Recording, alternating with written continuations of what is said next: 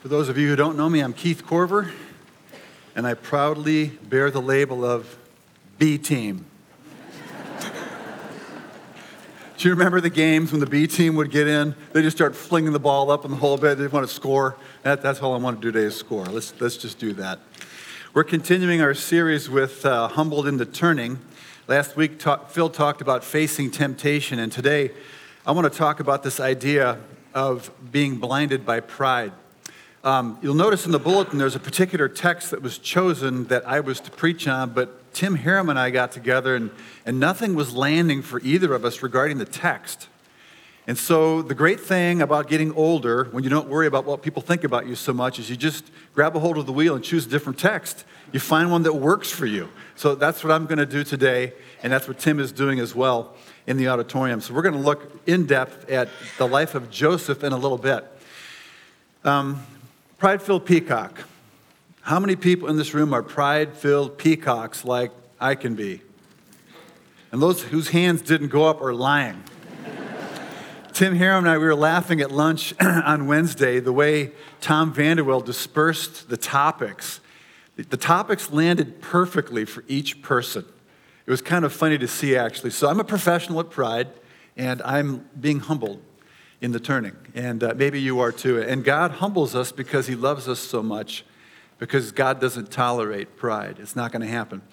Um, I'm looking at uh, a couple comments that Bobby Gross made in, in, one of the texts that we're using for the series is that we're so easily blinded by pride, and he's got a checklist. You'll know if you're prideful, if kind of thing. So we hold back from confessing our sins and we resist the work of repentance. Check. We subtly interpret our gifts and blessings as signs of superiority over others. Check. We readily, form, we readily form judgments of others and then downplay our own weaknesses. Check, check. If we've been Christians for a long while, we grow overly confident in our understanding and we are less open to instruction. Check. It's often true for my own life. I think Proverbs 16, 18 is like this universal law that God has set in motion, and it goes like this Pride goes before destruction, and haughtiness before a fall. How often do we see someone being pride filled or ourselves setting themselves up for a great fall? I'm in seventh grade. My dad had a great quote he gave me. So if you don't remember anything from this sermon, you need to remember this quote. It's very easy to remember. He said, Keith, remember this. The whale that comes up and blows the hardest and the longest is always the first to get harpooned.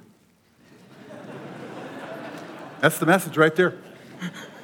The whale that comes up and blows the longest and the hardest is always the first one to get harpooned. Pride. How about a couple warm up stories here for us? Um, funny story first. I used to play a lot of racquetball, and Dr. Al Hibbert, professor of math and computer science, is a great racquetball player. And Al wins Iowa games and all this sort of thing. And you know, when you play somebody who's better than you, you play up, you play better. And so for Al, for years, it was like I would almost win and then back down and I would lose. And uh, so I'd come home after having one of those kind of days, and my wife would be at the kitchen counter. She'd be getting dishes ready or whatever, getting supper ready, cleaning dishes, and I would walk in the door and she'd say, You lost, didn't you? I said, How can you tell? She says, You have such nasty energy when you have lost. I can feel it when you walk in the room. Well, one day I played Al. I beat him. So we walked out of the racquetball courts at Central College, and I said, Al, what is up? I beat you today. I have never beat you.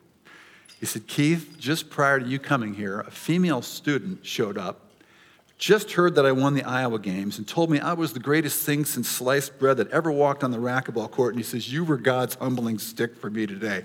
I said, Al, I said, I want you to get more pride filled because I want to win more.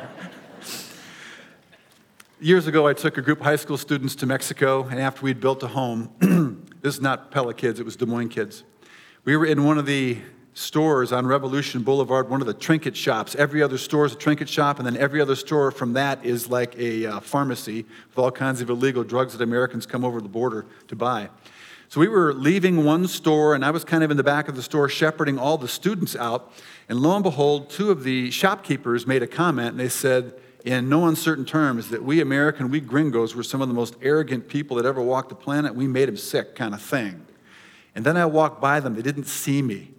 And then they got real quiet. Oh, we're sorry, sir. We're sorry, sir. I said, no. I said, you told the truth. I walked out. It's true. We are some of the most pride filled peacocks on the planet as Americans, and even as American Christians. Another story, fun story. I went to Hope College 1977 through 1979, and I have never seen anything like this before in my life. I've never seen a group of losers so coagulated in one place as one of the halls at Hope College. It was Durfee Hall. Every loser, every guy who couldn't figure out his way in life was there. I mean, it was incredible. I couldn't believe how the registrar of Hope College figured out how to get all these guys together. By the way, that was my dorm for two years. Dur- Dur- Durfee Hall was a fun place. We had a deal there where it used to be a girls' dorm, and so there was no urinals in the bathrooms, just stools. But it was an old boiler system, so if you flushed a toilet, you had to scream and yell at anybody who was in the shower because you could pull the, pull the uh, cold water or the hot water out of the system, cold water out of the system and accelerate hot water. So I, I 1977, 1978, the, the Yankees, I almost said it, the darn Yankees beat the Dodgers twice in the World Series. So I lost 50 bucks both years, 25 bucks each year to two guys from New York City who were super pride-filled peacocks. They were so pride-filled it was incredible. Reggie Jackson, and they did the Dodgers in seven both years, and they never let me live it down. So I would always wait till those guys were in the shower, and I would not call out flush. Boom, I'd hit the thing, and I'd run out, and you'd hear them just scream. But I want you to know that I did it completely in Christian love because they needed to be sanctified, babe, and I wanted them to have some heat. Durfee Hall, it's true. We were, we were an interesting bunch. There was a gal uh, my freshman year, her name was Kathy, and she was absolutely beautiful physically, and she was highly intelligent, highly articulate, and she dressed to the nines. The problem was she would never give the Durfee guys time of day. So we had a deli lunch uh, buffet every day to kind of offshoot or offload some of the uh, What's the main cafeteria? Phelps? Phelps. Phelps to off, uh, offload some of the Phelps traffic. And lo and behold, she would come in and she would blow off all the Durfee guys. Well, Durfee guys had enough of that. We're, we're getting tired of being treated like second class citizens. Now, I wasn't there, so I'm claiming innocence. That I did not participate in this. But I come back from class one day and a bunch of guys yell, Corver, get over here. You're going you're gonna see something incredible. So I come to the main gathering area outside of the deli, and lo and behold, they tell me there's two guys on the floors above the door where you get in the side entrance for the deli that they have two five gallon buckets of water. And they're waiting for Kathy to come. The whole dorm was in the lobby watching this thing go down. So I'm sitting here, and she opens the door, and 10 gallons of water come down on her. She's just soaked, and she's wearing a white cotton dress. She looks like a drenched rat, and she's in all of her glory. In, in great anger and angst, she runs away screaming and yelling in the whole bit. We don't see Kathy for a week. She comes back a week later and she's wearing uh, Levi's 501 jean, three jeans, and she's, that's 50C3, uh, forget it. 501 jeans, that's what I'm talking about. I'm not talking about a nonprofit. White t shirt and tennis shoes. And she walks into the lobby and she says, I'm calling a meeting for Durfee Hall. So all 70 guys come down from Durfee Hall. And Kathy says, I'm calling a meeting, I'm calling a truce right now. She said, I am really sorry for my arrogant attitude toward you guys. Will you forgive me? And the guy says, Of course we will. We love you. We want you to be our mascot. She said, I am. So Kathy became the queen mascot for Durfee Hall. Pride. Where did it all come from? Where did it all come from? If you have your Bibles, I'd like you to turn to Ezekiel 28. And we're going to see here where this whole mess started. It started with Lucifer, who was an incredibly beautiful angel created by the Lord. If you ever want to read an incredible book on how the Mesopotamian writers of the Old Testament they uh, originally intended the writings to be read, read Michael Heiser's book called The Unseen Realm. Uh, we will read our Bible and we'll hear about Satan the serpent in the garden, Genesis 3, and we think a snake. It's not what's being conveyed there. The serpent in ancient Mesopotamian mythology was a beautiful creature. It was just uh, type out, typed that way in, in writing. Um, Lucifer was so beautiful, it was incredible. And we're going to see a picture of here of him in Scripture, and then what happened to him. And then we'll go from there for the rest of the text. So, Ezekiel 28, I want to talk about prophecy for just a quick second here. The biblical writers had different prophetic targets, and the Holy Spirit can take any piece of Scripture anytime He wants and make it prophetic for a particular age. So in Ezekiel 28, Ezekiel's targeting a king in particular who's a contemporary, but the Holy Spirit's taking the text and using Ezekiel's words to cue us into what was actually happening in the heavenlies with Lucifer. And we're going to see at the end of this text, there's a prophecy yet unfulfilled that pride will literally get you toasted. Pride will burn you in the end. And you're going to see it from the text here. So let's start with the word of the Lord from Ezekiel 28, and let's look at verse 12b. So you were the model of perfection, full of wisdom and perfect in beauty. You were in Eden, the garden of God. Every precious stone adorned you ruby, topaz, and emerald, chrysolite, onyx, and jasper, sapphire, turquoise, and beryl. Your settings and mountings were of gold. On the day you were created, they were prepared. Critical thing. He was created. We've been created. How can you be proud of anything that was given to you? That's where we're going here today. You were anointed as a guardian cherub, for so I ordained you. He was to guard the praises around the throne of God to keep everything perfect. And he was gorgeous. You were on the holy mount of God and you walked among the fiery stones. That's typology there for other high angelic beings, fiery stones. You were blameless in your ways from the day you were created till wickedness was found in you, and through your widespread trade you were filled with violence and you sinned. So I drove you in disgrace from the mount of God, and I expelled you, O guardian cherub, from among the fiery stones. Your heart became proud on account of your beauty, and you corrupted your wisdom because of your splendor. So I threw you to the earth, and I made you a spectacle of you before kings. By your many sins and dishonest trade, you've desecrated your sanctuaries. So I made a fire come out from you, and it consumed you. And I reduced you to ashes on the ground in the sight of all who were watching. All the nations who knew you are appalled at you. You have come to a horrible end, and you will be no more. That's a prophetic picture of what, in fact, is going to happen to Lucifer, who started the whole, the whole rebellion against God because of his pride filled disposition of himself. My daughter Kelly really liked Beauty and the Beast, that, uh, that uh, Disney show back in the 1990s. Each one of our kids had a particular video they liked to watch. And it's kind of like Gaston walking down, and he looks in the mirror and he winks. Aren't I cool? That's Lucifer. And then you'll read in Isaiah 14 that he wants to actually kick God off the throne. He actually wants to put together a mutiny to kick God off the throne. And God gives him the boot and says, Sorry, there's only one of me.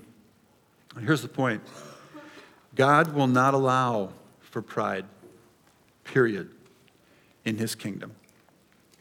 There will be no pride. I had a really interesting thing happen to me this week. It's always amazing to me the way the Holy Spirit will give you resources just in time, kind of thing. I had a woman who emailed me from my, she used to attend my church in Des Moines back in the 1990s. She was a baby Christian at the time. She knew nothing about the Bible. She wound up coming to our little church and she said, Keith, I had no idea what you were talking about. I had no idea how to read the Bible or glean any meaning from it.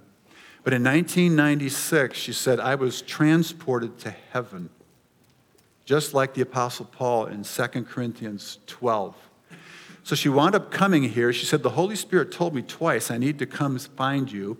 And she says, I'm not uh, trying to snoop dog here or anything like that, but I've tried to share this story with people, and people keep blowing me off like it was a dream. She said it was not a dream. What's interesting is everything I'm going to share with you that she shared with me is what the Apostle Paul saw in 2 Corinthians 12. And so, with trepidation, she shared, and I said to her, her first name is Donna. I said, Please share with me what you saw, what you experienced, because I believe you. I believe it. So, I'll clean up a little bit what she said, but her story is incredible. And the point is this there's no pride in heaven. None. All there is is humility. All there is is love. All there is is light and acceptance by all who are there. And even the memory of your past gets changed and transformed to be seen in a new light in Christ. So I want to share with you what she shared with me.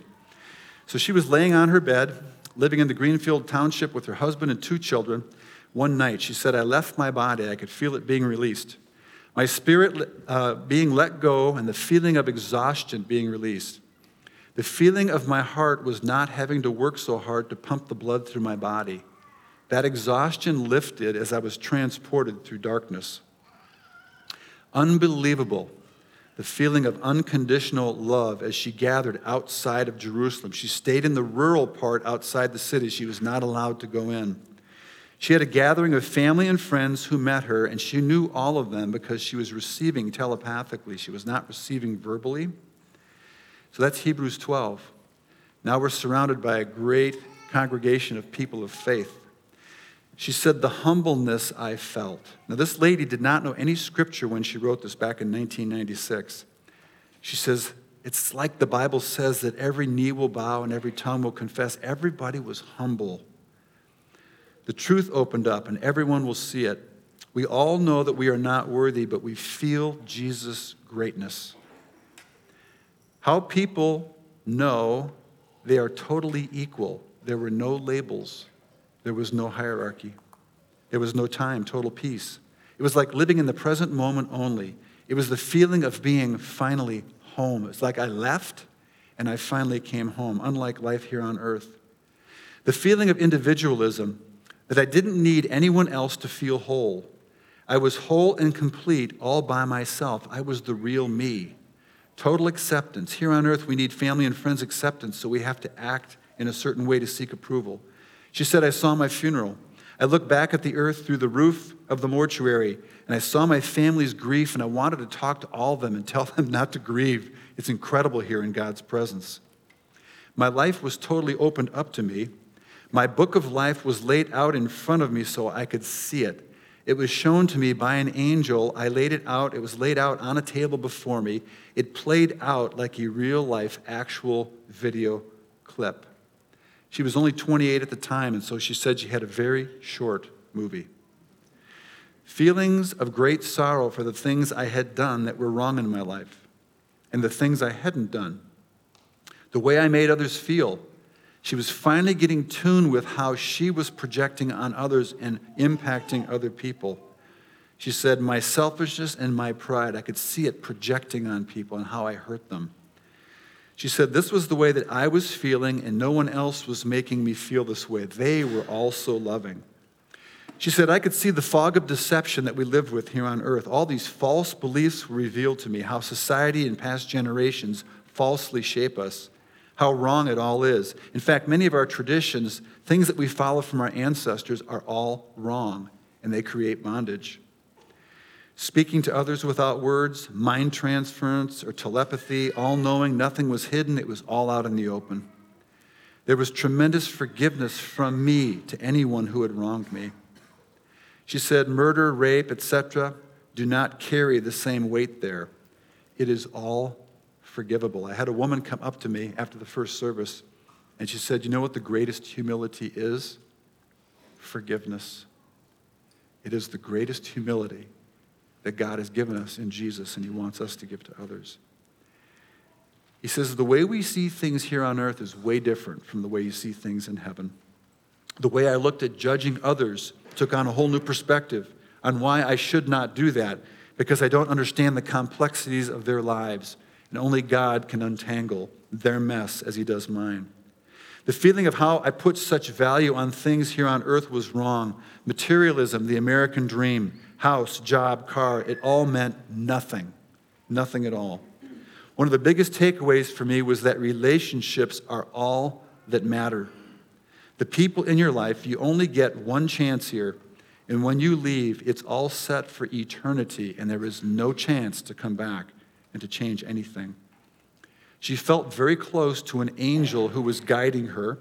She said, This angel knew everything about me and only cared about the best for me and was totally accepting. There were other angels as well.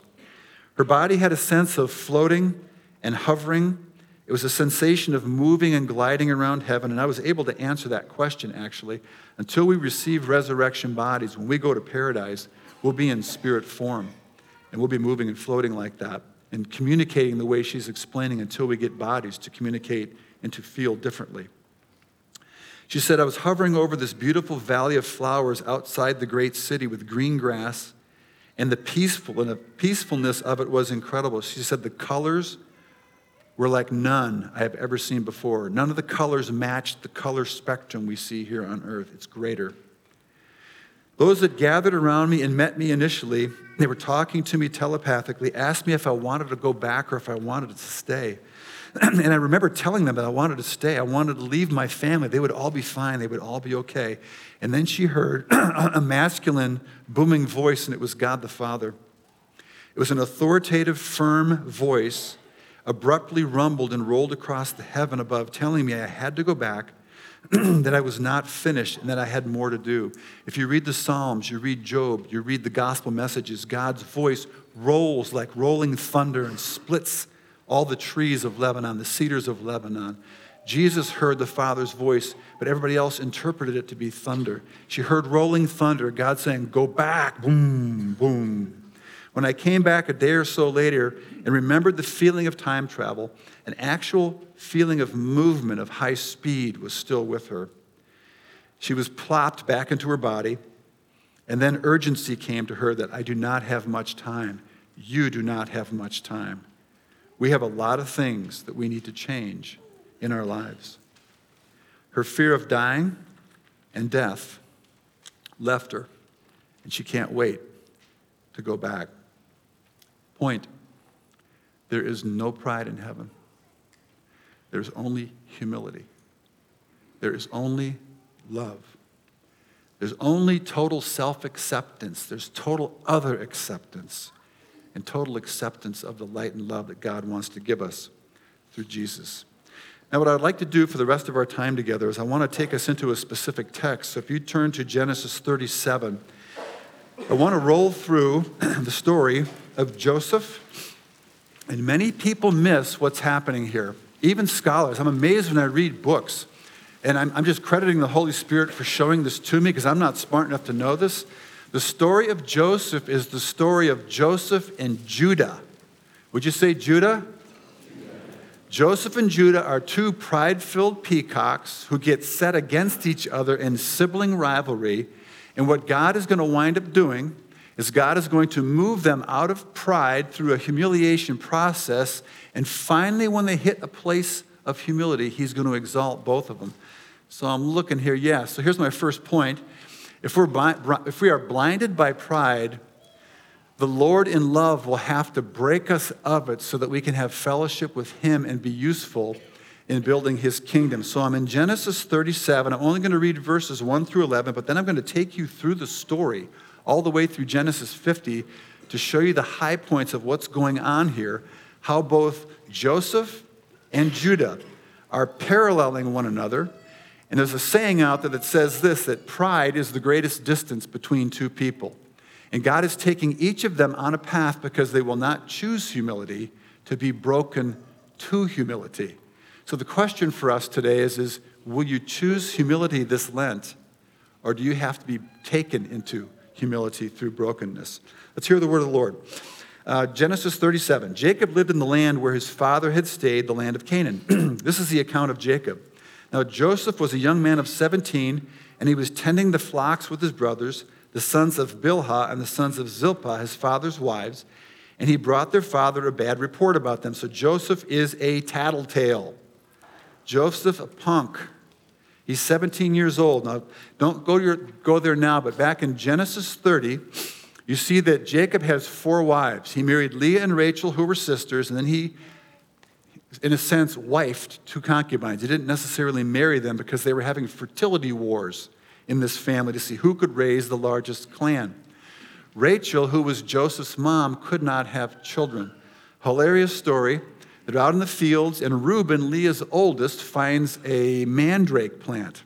If you see a mandrake plant, it looks like it's two ovaries, fallopian tubes down to a uterus. It's got that shape. I dare you to Google it today. Some of you are going to go check it out right now on your phone. Reuben brings that back and he wants to give it to Leah. Well, Rachel sees that he's got that and says, Hey, let me have that mandrake because it was thought to be a fertility type herb or root to help her with reproduction. Well, lo and behold, Leah says, Okay, I'll allow that Reuben to give you that mandrake if indeed you let me sleep with Jacob. So Rachel is the head hen of the roost over Leah and the two concubines. She had the ability to determine who would have conjugal rights with Jacob. So Rachel had power. So Joseph is finally born in Rachel's old age, and Jacob, being a silly father, because Rachel was his favorite wife, gave him a wonderful coat. The coat was not just a coat of many colors, the coat was the coat of authority. And this is what many people miss. Since Rachel was the head of the hen house, Joseph, in some senses of the word, could be considered the firstborn who was in fact going to inherit a double share. It's all the brothers are looking at this going, hey, this guy's number 11, but he's being shown all the favoritism. What the heck is going on here? So they don't like him, and he's a braggart. So now we see Joseph has a couple dreams, and Joseph doesn't help the cause. So here we are in verse 3.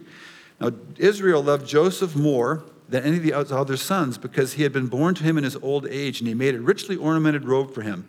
When his brothers saw that their father loved him more than any of them, they hated him and they could not speak a kind word to him. Now, Joseph had a dream, and when he told it to his brothers, they hated him all the more. It was an egotistical dream. See it? He said to them, Listen to this dream I had. we were binding sheaves of grain out in the field when suddenly my sheaf rose and stood upright, while your sheaves were gathering around mine and bowed down to it. His brothers said to him, Do you intend for us to you, do you intend to reign over us?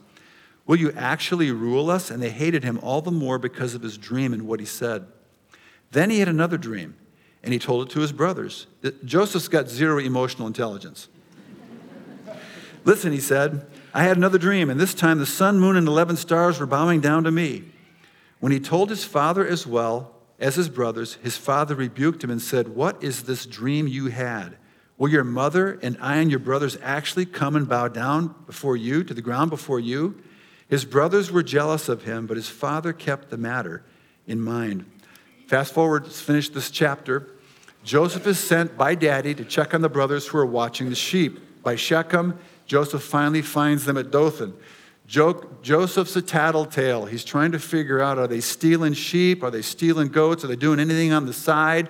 Are they doing something the family business is not sanctioning? So the brothers see him coming. And this is where Reuben kicks in. Reuben sees him coming and says, Let's kill that guy. Let's kill him. I've had it with him. His dreams are baloney. His pride stinks. Let's kill him. Reuben talks him out of it and says, Now nah, let's just throw him in the cistern with every intention of pulling out of the cistern later. Reuben takes a hike to go get lunch or something. Ishmaelite traders come, and the brothers, Judah says, Hey, let's not kill this guy. Let's make some coinage on this guy. So they sell him for 20 shekels of silver, which is the price of a slave, to the Ishmaelites. The Ishmaelites take him to Egypt, and in Egypt, Potiphar buys him. Now, Potiphar, our text says at the end of chapter 37, he was one of Pharaoh's officials. He was the captain of the guard. Potiphar was more than that. Potiphar was the chief executioner for Pharaoh. Now, this gets really interesting in the story later when we hear about Joseph and Mrs. Potiphar. We'll get there in a few minutes. But here's how the Egyptians, ancient Egyptians, executed people. If you think a cross is brutal, think of a nice pointed stick and you get sat on it. Impale. That's how the Egyptians did business. So Joseph is purchased by Potiphar, who's the chief captain of the guard, and he's the lead executioner for Pharaoh. Go to chapter 38. Here's where it picks up with Judah again. The family's super dysfunctional. Dad shows favoritism. Now dad is in Grand Funk Railroad because Joseph is dead and is not showing any life. So Reuben says, I am out of here. Reuben leaves and he goes and visits with the Canaanites. The Canaanites were the idol worshippers that God was pulling Abraham, Isaac, and Jacob out of and creating covenant with. So Judah says, Hey, I'm out of here. I'm going back with the old kinfolk. He winds up marrying a gal. He has three boys. He has Ur, Onan, and Shelah. The oldest one he marries to a gal named Tamar or Tamar. Well, this guy is so wicked that God puts uh, Ur to death. Then, according to those rules back in the day, the brother was supposed to take his sister's wife and have a son through her to keep the brother's name moving in perpetuity. But Onan spilled his seed every time he was with her to not conceive, so God killed him. Well, Judah's getting afraid, going, Oh my goodness, I, this Tamar's bad luck. She's bad news. So I don't want to give my third son to her. Besides, Shelah's really young. So, Tamar, you go home to your mom and dad, and when Shelah's old enough, we'll make the connection. Tamar goes, Sounds like a plan. Judah's wife dies. Judah is not fulfilling his job as the patriarch of the clan in finding a husband for Tamar. So one day, after Judah's wife dies, he's going to shear sheep, and by golly, he sees a prostitute, a shrine prostitute, by the side of the road, which was very common back in those days. So there's a Christian rock band out there, and I think it's called, uh, who's the group out of uh, Detroit? Oh, uh, they, they, sang the song uh, Fire Down Below. What group is that? It's a rock and roll song. Come on. Who knows rock and roll? I'm trying to think of the guy who was out of Detroit. Long story short, was that? Bob Seger and the Silver Bullet Band. Thank you. It was just I brain tooted here. I got it in the first service. So Judah's got the fire down below. He sees this lady over here and he negotiates with her for a time with her. He doesn't know that it's Tamar. Now, this is one of these absolutely brilliant things of Scripture that you go, how did this happen? How did she know her cycle was perfect? How did she know he was going to be there then? Blah, blah, blah, blah, blah, blah, blah. How does this all lay out? Well, Judah lays with her, and she's probably veiled, and she winds up conceiving. But he leaves her his staff, which in essence is his driver's license, and says, I'll send you a goat in payment for this. And she says, Great. Well, he sends his buddy, Hiram, to go pay off this prostitute, and she's not there. Now they are the laughing stock of this town because nobody can figure out who did what, and everybody knows what Judah did, okay? So Judah's being humiliated.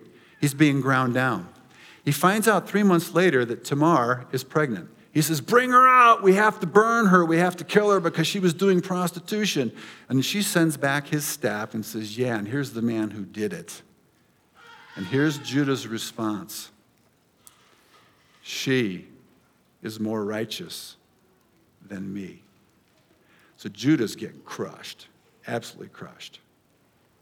Joseph's getting crushed. We move on. Let's go to chapter 39 Joseph and Potiphar's wife. Joseph turns out to be Midas' touch for Potiphar. Everything he touches turns to gold, and Potiphar can see it. Potiphar doesn't have to worry about anything except for what he wants to eat. Now, Many scholars believe that since Potiphar was the captain of the guard and the chief executioner, that the political prisoner jail was actually on his house compound. So Joseph was already running it from the top. He was running everything. And so Potiphar did not have to worry about a thing. Well, Mrs. Potiphar sees Joseph and starts making eyes at him. And here's where Joseph had help on two counts. Now, this is not in Scripture. This is my surmising. Number one, Joseph did not want to dishonor God in the dreams he had, but I also know that Joseph is a man. And I've often wondered how long can a man stand when he's stuck, especially with someone who's got power over him. So I imagine that Joseph prayed a prayer and said, Lord, you got to get me out of here. You got to help me. And God said, I got the perfect plan. I'm going to have Mrs. Potiphar get really anxious for you. She's going to take your coat and you're going to wind up in the jail, and there you're going to be safe. And that's exactly what happened. Joseph got put in the jail, and Mrs. Potiphar probably walked by him every day. Huh. You shoulda, coulda. And Joseph's going, No, I'm really glad I'm here because Mr. Potiphar is the chief executioner. Here's why I believe Mr. Potiphar knew that Joseph did not approach Mrs. Potiphar. The text says, and he was really angry. Well, he had to pretend he was angry. We don't know what kind of marriage Mr. and Mrs. Potiphar had. It could have been an open marriage, it could have been a goofy marriage, it could have been anything that was going on in Egypt back in those days. But Joseph was his goose that laid golden eggs, and he wasn't going to lose that. And number two, he might have known his wife was a floozy, and maybe he was too. So Joseph is spared being sat on a stick. Thank you, Lord. Let's keep moving in verse chapter 40. You notice as, jo- as Joseph's life is progressing here in chapter 9, verse Chapter 39, verse 9, Joseph says to Potiphar's wife, How could I do such a wicked thing and sin? And then in chapter 40, when the butler and the baker come to have their dreams interpreted to him in prison, in verse 8, he says, Then Joseph said to them, Do not interpretations belong to God? Tell me your dreams. You see a shift in Joseph from being egotistical, it's me, you'll bow down to me, I will rule over you, to he's being protected by God, and everything is about God. Everything is about God. Everything is about God. And Judah, on the other hand, is getting crushed too. And he's being wooed back into a heart of love from his murderous heart. Now, what's interesting in chapter 40 is this Joseph interprets the dreams of the cupbearer and the baker perfectly. The cupbearer is restored to his position, and the baker is hung. He is impaled on a pole. But the chief cupbearer, however, did not remember Joseph. He forgot him when he left prison. Here's what was happening to Joseph. So, for two years, two more years, Joseph had to continue to wait. How many of you are Dutch like me when you have a tube of toothpaste that you want to get the very last little squish out of that thing? So, what God was doing with Joseph's ego is Joseph frantically was telling the vintner, the wine taster, remember me and tell everybody I'm innocent. Joseph is still lobbying for himself, for his own little ego, his own little plan for his life. And God says, Joseph, we need two more years here in the clink.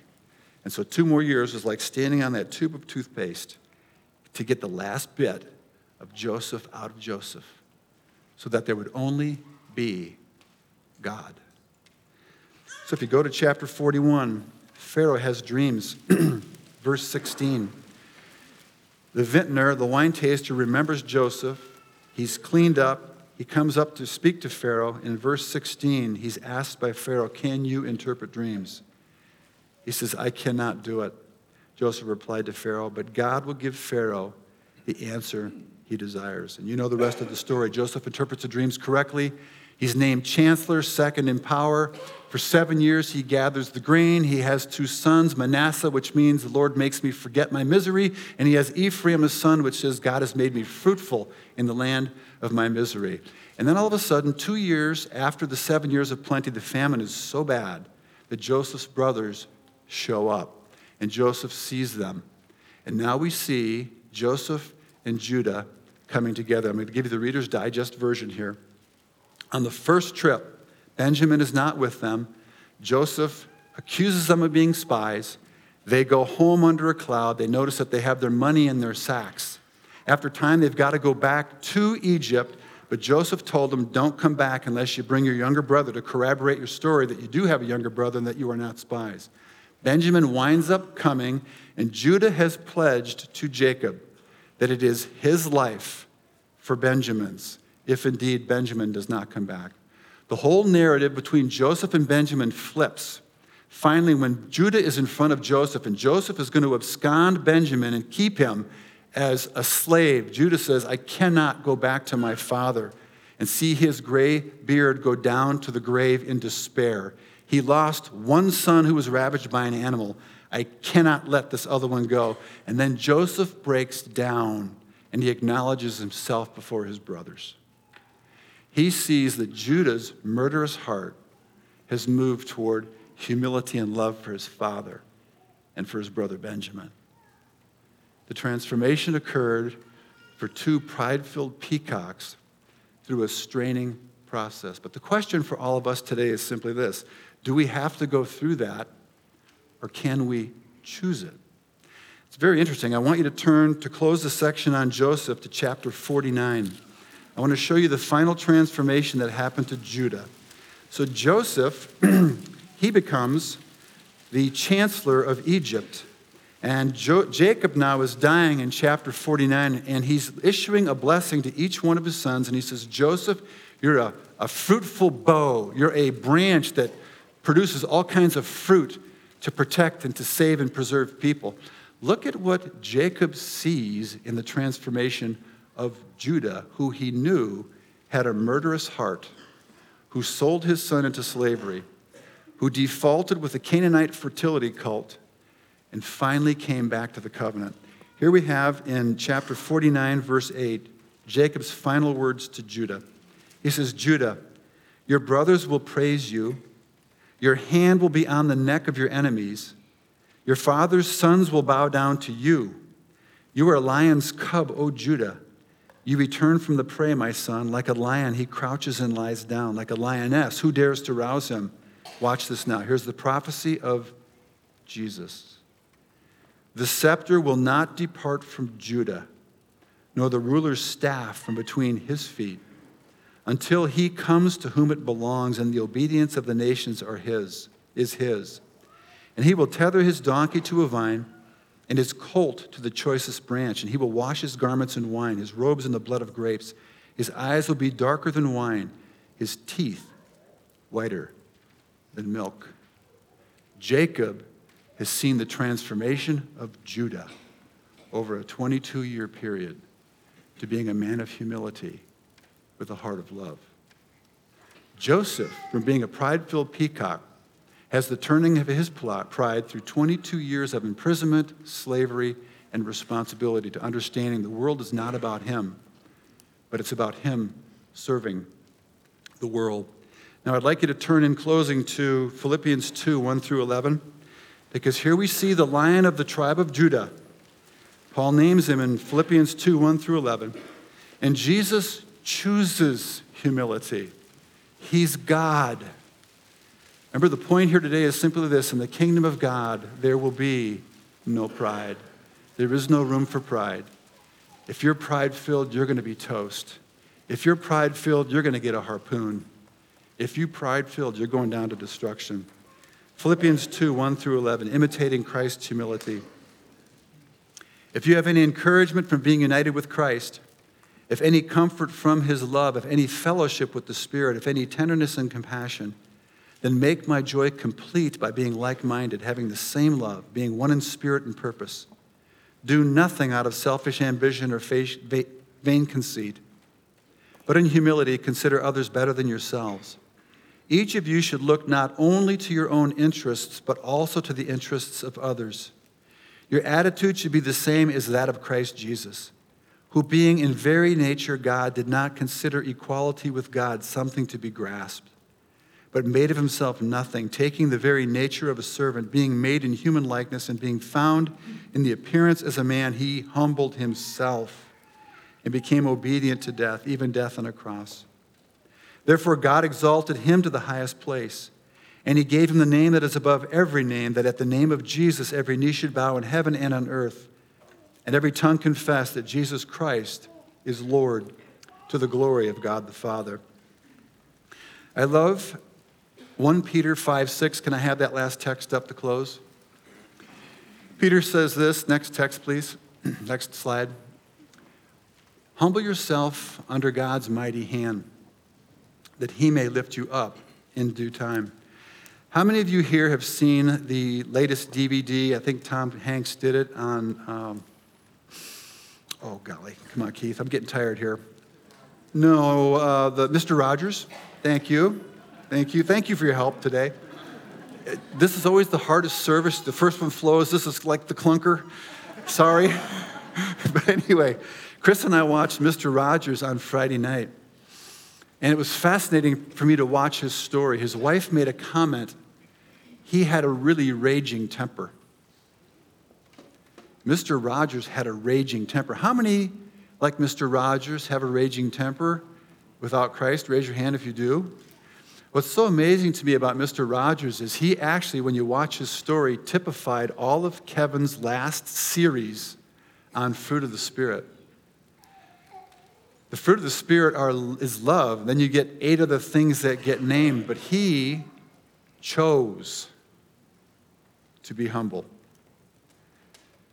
He chose to speak slowly and see each person you know how much self discipline that takes? Have you ever tried to slow yourself down to really see someone else? Guy was a Presbyterian minister, and he lived it. It's a phenomenal movie. It was really interesting. One of the scenes on the movie, they're in a New York subway, and there's a, a reporter named Lloyd, and this is a true story, and it was in Esquire magazine uh, one, somebody told me this after the service. Read the story, he says it's phenomenal. But they're in the subway, and everybody in the car starts singing, Will You Be My Friend? when they saw him. It is so moving, it's incredible. And I'm one of these anti emotional guys with movies because I just don't like to be manipulated. But he imitated Christ, he did it. He fought his old nature, he put it to death. He chose humility. He humbled himself under the mighty hand of God. And then I watched a carload full of people lift him up. And they just said, He promotes the kind of world I want to live in. Mr. Rogers points to the kind of eternity that we're going to live in. There will be no pride. Will we choose humility or do we need to be taken there? Let's pray together. Lord, we thank you for the day and for bright sunshine.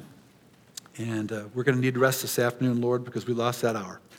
We thank you for the change in seasons. We thank you for the fellowship of the saints here this morning. We praise you for a testimony from a sister who was ushered into heaven and who saw the glories like the Apostle Paul did in 2 Corinthians 12. That will be for those who are in Christ. We thank you for the biblical record that pride is what got the whole mess going, and Lucifer was his name. We know the rest of the story, Lord, from Genesis 3 and then in your word, the scriptures, but we thank you for Jesus. We thank you that you, Lord God, our Lord God, came in the form of a man and you chose to humble yourself and to serve us. And so we honor you for that.